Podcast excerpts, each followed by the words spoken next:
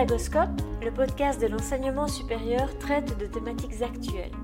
Face à l'impact de la crise sanitaire dans l'organisation des études, de plus en plus d'institutions ont opté pour le mode commodal, dans lequel les étudiants sont simultanément en classe et à distance. C'est un modèle qui implique de nouveaux défis. Et Pédagoscope en discute avec Nathalie Sarrazin. Nathalie est professeure en marketing digital et conseillère pédagogique dans une haute école en Suisse. Mais alors Nathalie, qu'est-ce que le commodal et qu'est-ce que cela implique pour les enseignants et les étudiants? On vous écoute. Bonjour Ariane, alors tout d'abord merci pour cette introduction qui, qui nous donne peut-être l'occasion de réfléchir un petit peu à qu'est-ce que c'est que ce commodal. En fait, moi je voudrais l'aborder sous différents aspects. Et peut-être le premier aspect, c'est de se dire, et si on dissocie un petit peu ces nouvelles formes d'enseignement en fait de l'urgence sanitaire? Alors, je suis pas sûre aujourd'hui qu'on euh, qu'on ne soit plus dans l'urgence sanitaire. Je suis pas sûre non plus qu'on soit plus dans l'urgence pédagogique euh, afin de, répondre aux, mesures de distanciation et de gestes barrières qu'on doit mettre en place. Par contre, c'est vrai que finalement, euh, heureusement, j'ose pas le dire parce que c'est quand même un peu trop violent, mais finalement, ces, problèmes sanitaires nous ont renvoyés à des problèmes pédagogiques. Quand au XXIe siècle, on doit enseigner dans nos salles de classe? Donc le, le commodal, bah, ça fait partie de ces, enseignements hybrides. Hein, si on revient un petit peu à, nos auteurs préférés, donc l'hybride c'est quoi? C'est de jouer euh, l'asynchrone et le synchrone. Commodal, c'est quoi? C'est d'avoir ce problème de synchronicité entre des gens qui sont en présence et des gens qui sont à distance au même moment. Et en troisième modalité, d'avoir l'asynchrone. Et c'est vrai que c'est, moi je dis toujours, on a l'impression maintenant que le, professeur, ça devient un chef d'orchestre avec euh, le présentiel. Il a des, comment dire, des musiciens ici, des musiciens là-bas, et puis en plus des musiciens qui joueront plus tard sur sa partition. c'est quelque chose d'assez complexe. Et c'est vrai que le, ouais, de mettre ensemble toutes ces modalités, ça, devient quand même assez complexe. Donc, on a besoin de quelque chose. Et le premier pas, et c'est ce qu'on a fait tous, je crois, dans nos écoles, c'est de réfléchir à l'environnement. Quel environnement on peut mettre pour mettre en place ces modes d'enseignement? Alors, on a réfléchi aux salles, on a réfléchi. Euh, on a, avant ça, dans les, la pédagogie active, on, voulait mettre des roulettes aux chaises. Là, maintenant, on réfléchit de mettre des webcams, de mettre des prises de son, etc., de mettre des, des bimères qui renvoient euh, devant et derrière, etc. Donc, on a des salles équipées pour le commodal qui sont formidables, qui sont relativement chères et qu'évidemment, durant cet été, on n'a pas réussi à équiper euh, alors soit le nombre suffisant, euh, soit ne serait-ce que quelques salles pour que tous les enseignants qui voudraient passer au commodal puissent le faire. Donc, euh, on a la salle parfaite qui est équipée telle que je l'ai décrite. Et puis, nous, on a mis en place ce qu'on appelle des salles adaptées. Ça veut dire que c'est un peu le, le, la version parce que c'est quand même des équipements alors qui sont encore relativement chers et qui sont surtout euh, enfin qu'on a la chance d'avoir. Je pense pas que toutes les écoles pourront s'équiper avec ces modèles là mais où on a simplement une barre son qui va euh, capter le son. Donc l'enseignant qui parle avec une caméra euh, c'est un, une automatisation je dirais de de la captation en fait de son cours en direct euh, après, c'est clair que chaque école aura décidé comment ce qu'elle voulait le faire. On a vu que certaines écoles faisaient le commodal avec des jetons, etc. Chez nous, euh, on est resté sur le présentiel obligatoire. Et puis pour l'instant, mais je pense que ça pourrait changer, pour l'instant, le présentiel, c'est euh, en présence. ça sonne très bien, présentiel en présence, mais le présentiel à distance, en disant le, synchrone, n'est pas encore considéré comme une présence. La présence à distance n'est pas considérée comme une présence et le jeton de présence ne sera pas le même. Je pense que c'est quelque chose qui pourra changer avec les, les nouvelles, enfin le monde et les nouvelles façons de travailler. Et je pense que ça devra le faire, mais enfin, pour l'instant, ce n'est pas le cas. Donc, si on revient, ben, on a cette salle adaptée où l'enseignant, finalement, il a assez peu de choses à faire. Il branche son câble HDMI sur son portable, comme il l'a toujours fait. Il dispense son cours. Et puis après, j'en parlerai peut-être plus tard, il, il, doit adapter quand même son scénario pédagogique pour que tout se passe bien. Évidemment, pour ceux qui sont en présence, ça, c'est son métier, c'est le faire, mais aussi pour ceux qui sont à distance. Et puis, ben, quand on a organisé ces salles, je dirais, euh, correctes, on va dire, on a la version, moi je l'appelle ultra light. Et la version ultra light, c'est euh, bring your own device en disant apporte ton matériel, apporte ton ordinateur. Finalement, tout enseignant chez nous dans notre école a la chance d'avoir un ordinateur portable qui lui-même est équipé d'une webcam et d'une prise son. Eh ben ça, c'est la version ultra light du Commodal. Ça veut dire que j'arrive en classe, je projette, je me connecte à mon système de visioconférence. Chez nous, c'est Teams. Et puis, ben voilà, les étudiants à distance, pour nous, ceux qu'on pense à distance, vu qu'ils ne sont pas censés ne pas être là, c'est vraiment ceux qui se retrouveraient en quarantaine, donc en pleine forme physique, mais dans l'incapacité sanitaire de se rendre au cours. Et ces gens-là, mais en fait, pourront suivre les cours. Euh, alors, en ayant le son, évidemment, alors pas idéal d'une salle commodale, ce sera un enregistrement ou une captation un peu, un peu légère, enfin quand même correcte. On a fait des tests. Et puis, euh, ils auront bah, la projection de l'enseignant, euh, ce que voient les présents au bimaire, eux le voient sur leur Teams à distance. Voilà, ça c'est l'environnement un peu dans lequel on va, on va évoluer durant ce prochain semestre.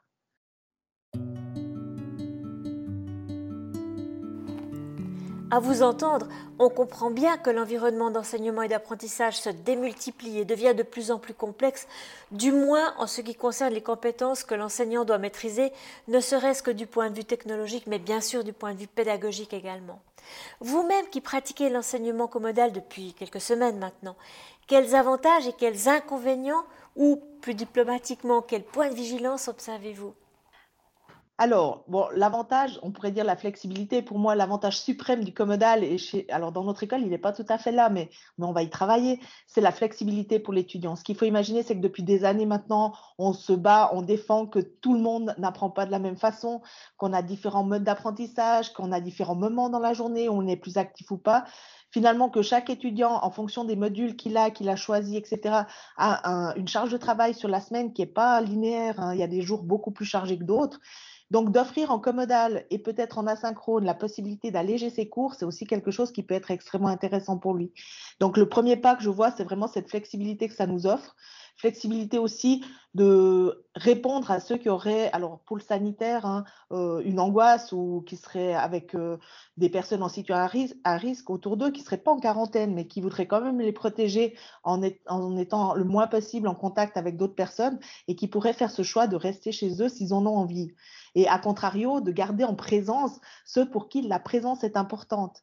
Après, c'est clair les, avantages, l'inconvénient, si je peux dire un, ou c'est plutôt plus qu'un inconvénient, c'est un défi, un challenge à relever, c'est pour l'enseignant le scénario qu'il avait. Et là, franchement, moi j'ai une, immense tendresse pour tous mes collègues enseignants. Je crois qu'il faut que voilà, on s'automotive tous et qu'on soit très bienveillants avec nous-mêmes c'est qu'on a notre scénario pédagogique qui est fait, qui est fait pour euh, l'enseignement en présentiel.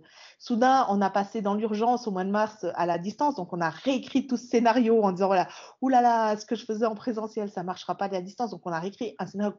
Alors pas évidemment au niveau du contenu 100% différent, mais quand même différent dans, la manière dont il sera amené.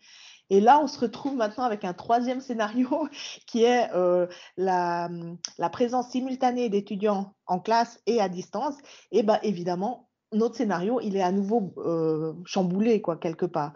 Donc, ça veut dire que ce scénario, maintenant, il doit tenir compte de plusieurs choses. Il doit tenir compte, évidemment, du contenu qu'on transmet, qui est souvent, alors, soit un PowerPoint, soit sur un autre logiciel, soit des tableaux blancs, soit ce qu'on veut. On doit tenir compte, évidemment, euh, des, moi, j'appelle ça les documents collectifs. Ça veut dire que les, les, co-créations qu'on va pouvoir faire en classe, mais aussi entre les gens en classe et ceux qui sont à distance. Il faut que tout le monde ait accès aux mêmes documents. Et là, quand même, on a une chance extraordinaire d'avoir aujourd'hui accès à des, à des euh, documents partagés, que ce soit sur des espaces euh, de cloud de type euh, OneDrive, de type Google, etc. On, on est au bon moment pour faire ce genre d'exercice quand même. Ça veut dire qu'on peut avoir des gens qui se retrouvent dans des endroits différents, qui travaillent sur le même document. C'est quand même une chance formidable. Et puis, il faut réfléchir aussi à la communication à la communication. Alors, non, évidemment pas le prof, tout le monde va l'entendre parce que c'est la priorité quand on, parle d'enseignement, c'est l'enseignant qu'on veut entendre en priorité. Mais il faut que ces groupes mixtes, présents, distants, puissent communiquer entre eux. Et évidemment, ben, si tout le monde y va de son micro et, parle fort dans la classe, ça devient vite le chaos. La question, c'est de se dire, est-ce qu'on les équipe ou est-ce qu'ils s'équipent eux-mêmes de petits écouteurs comme pour leur téléphone? En principe, ils en ont assez, de manière à pouvoir travailler en petits groupes euh, de manière je dirais, euh, agréable pour l'ensemble de, des gens qui sont en présentiel. Ça, ça dépend évidemment de la taille des cohortes qu'on a face à nous. Donc tout ça, ça veut dire qu'il faut leur penser.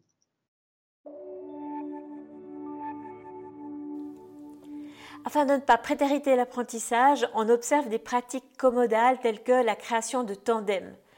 Donc un étudiant est en présence sur le terrain, en classe, et il a un partenaire étudiant qui se trouve à distance chez lui, et les rôles peuvent être inversés d'une semaine à l'autre. L'intérêt de cette manière de faire est de permettre aux étudiants qui sont à distance d'avoir en quelque sorte un porte-parole pour poser une question ou demander une explication supplémentaire. Dans cette configuration de tandem, euh, eh bien, les étudiants à distance se sentent davantage inclus et puis euh, la communication elle est facilitée. On sait qu'une des difficultés du mode commodal, c'est l'exigence d'offrir une expérience d'apprentissage similaire pour tous les étudiants, qu'ils soient en présence ou à distance. Dès lors, comment est-ce que vous vous y prenez pratiquement pour créer des activités d'apprentissage qui fonctionnent de manière égale, que l'on soit dans la salle de cours ou chez soi? Alors effectivement, l'équivalence des activités, elle est super importante dans le commodal. Ça veut dire que, alors même si c'est pas un choix de l'étudiant, en l'occurrence, si c'est une quarantaine, c'est pas un choix, mais même s'il l'avait choisi, il n'y aurait aucune raison qu'il soit prétérité euh, parce qu'il a un mode d'enseignement qui soit différent.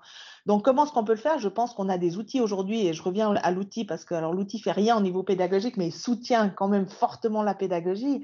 On a des outils de, vote, par exemple, à distance, comme un, SpeakUp, comme un VooClap, comme un Mentimeter, pour les citer. Alors, c'est des outils, euh, alors, euh, euh, on n'a pas d'action chez eux, c'est juste pour vous montrer les exemples, c'est de dire, à partir du moment où on projette le code, où on projette ce qu'on veut leur faire répondre, alors que ce soit des phrases, que ce soit des, votes, que ce soit des choix, que ce soit ce qu'on veut, que ce soit à distance ou en présence, en fait, on va pouvoir voter et montrer ensuite le résultat du vote. Alors, soit on le voit en co-création, c'est-à-dire au fur et à mesure que les gens remplissent, on voit ce qui se passe et là, l'enseignant peut interagir sur le, quelque part le, contenu qui se crée, soit alors ça se fait euh, de manière différée, c'est-à-dire on laisse tout le monde, enfin tous ceux qui sont en synchronicité avec l'enseignant, voter, euh, s'exprimer, euh, mettre des inputs dans ces documents. Et puis, euh, à la fin, en fait, l'enseignant euh, récolte ces données et le montre en un seul coup. Évidemment, là, ça dépend de la pédagogie que vous voulez faire. Est-ce qu'on co-construit gentiment et, et, plus on a d'input, plus ça va être construit ou est-ce qu'on veut vraiment avoir l'avis à un moment donné de, de l'information Donc ça, on peut le faire, évidemment. Et puis, le deuxième pas, c'est de donner à tout le monde la même question, de former des petits groupes. Alors moi, je suis pour le, groupe mixte. Je trouve que c'est important. Donc, mixte dans, le sens présence-distance. Plutôt, il y a l'autre aspect qui est de faire les groupes à distance ensemble et les groupes en présence ensemble. C'est clair que là, ça gère un, peu différemment la communication. On est un peu plus perturbé par les mix, on va dire, en classe. Donc. Mais par contre, c'est plus riche et surtout, ça fait se sentir moins distants ceux qui sont à distance pour la simple et bonne raison que ceux qui sont présents peuvent faire le relais. Et ça, c'est très important que ceux qui sont en présence, au moment où ils identifient un élément que la personne à distance n'aurait pas pu avoir, euh, n'y aurait pas eu accès, par exemple, ils peuvent compléter eux-mêmes en disant, ah, mais ici, on a eu cette information, ou ici, on a ce document, et puis ils peuvent faire le lien parce que je suis persuadée que les profs, nous sommes des gens formidables, mais c'est vrai aussi que le, le, fait de communiquer aux étudiants maintenant comment ça se passe exactement, le scénario en présence, à distance, où sont les documents et tout ça, bah, parfois il y a des petits bugs, quoi. Faut, faut être clair et, toujours cette bienveillance à garder euh, envers les tests que nous faisons.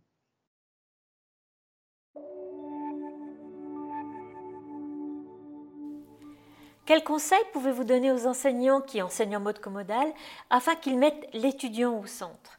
Pédagoscope pense beaucoup à eux et la crainte pourrait être que les enseignants doivent gérer tellement de choses qu'ils en oublieraient presque leurs étudiants parfois. Alors, avez-vous un conseil à donner aux profs qui nous écoutent afin que, même en commodal, ils ou elles créent des expériences d'apprentissage engageantes, interactives, stimulantes? Alors oui, et peut-être avant même de, donner des conseils, si on remet l'étudiant au centre, moi je pense qu'on a une mission aujourd'hui qui a été euh, décrétée par cette situation. Et cette mission, elle est claire, c'est qu'on doit former nos étudiants pour le monde du travail dans lequel ils vont arriver. Et ça, on n'en a pas beaucoup parlé, mais je trouve que c'est extrêmement important de se dire que le monde du travail de demain est en train de se redessiner. On voit un accès au télétravail qui augmente, qui, alors moi je trouve que c'est extraordinaire, hein, de laisser toujours les choix, avoir des choix supplémentaires, c'est toujours une chance supplémentaire. Donc l'école aujourd'hui doit fondamentalement préparer euh, alors nos étudiants actuels qui sont les professionnels de demain à l'utilisation euh, de ces outils, euh, à l'apprentissage de ces méthodes et enfin, et ça c'est super important, on, on l'oublie un peu parce que pour l'instant on pense que, enfin on pense, peut-être que c'est comme ça que je le perçois, que développer des relations sociales, ça se passe obligatoirement en présence. Et là, moi, j'ai vu quelque chose, c'est que peut-être les technologies vont nous aider à développer des relations sociales différemment, parce que développer des relations sociales avec un masque, même en présence, je pense que c'est vraiment difficile. Et est-ce qu'on est plus proche côte à côte avec un masque ou à distance sans masque, ça, je pense que c'est encore un gros débat qu'on va pouvoir mener.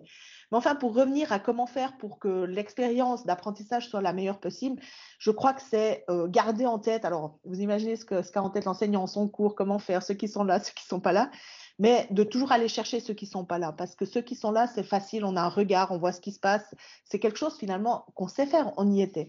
Ceux qui sont à distance, il faut prendre le temps de les interroger spécifiquement, il faut les interpeller, et puis, il faut faire des pauses, ça paraît bête, des pauses pour leur laisser le temps de brancher leur micro, de brancher leur caméra pour pouvoir intervenir. Et ces pauses de quelques 10-15 secondes, elles sont longues. ça veut dire que dans les cours, on a rarement des, moments creux comme ça. Il, faut prendre le temps de dire voilà. Et si ça marche pas, si les gens à distance ne, ne réagissent pas, il faut pas se gêner de les, interpeller plus. Il faut pas se gêner de d'interpeller le groupe dans lequel ils étaient intégrés, etc. Euh, merci beaucoup pour tous ces partages. Alors, quel sera le mot de la fin pour vous, Nathalie? Alors, le mot de la fin, c'est peut-être de dire qu'on est au début d'une belle aventure, alors que je distancerai. Alors évidemment, l'aventure, ce n'est pas l'aventure sanitaire, ce n'est pas de celle-là dont je veux parler, c'est qu'on a dû passer tout à distance en urgence.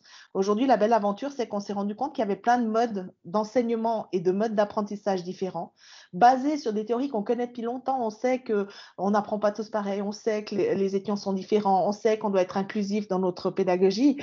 Mais aujourd'hui, on a euh, quelque part, par la force des choses, l'occasion de le pratiquer et de le pratiquer dans un environnement que moi je trouve extrêmement sain.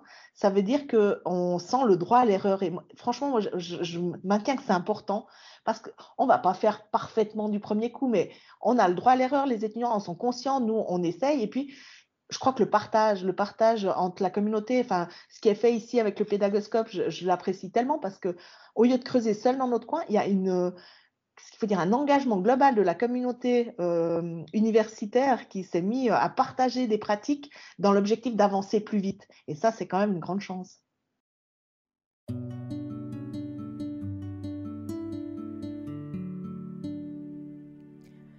Voilà, c'est terminé pour aujourd'hui.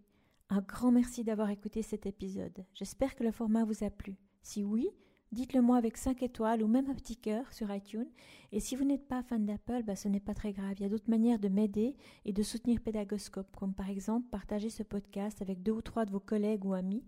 Cela m'aidera énormément à poursuivre cette initiative et qui sait, cela les aidera peut-être eux aussi. N'hésitez pas à me faire part de vos commentaires ou même à postuler pour participer à un épisode de Pédagoscope si vous le souhaitez. Merci et à très vite pour un nouvel épisode.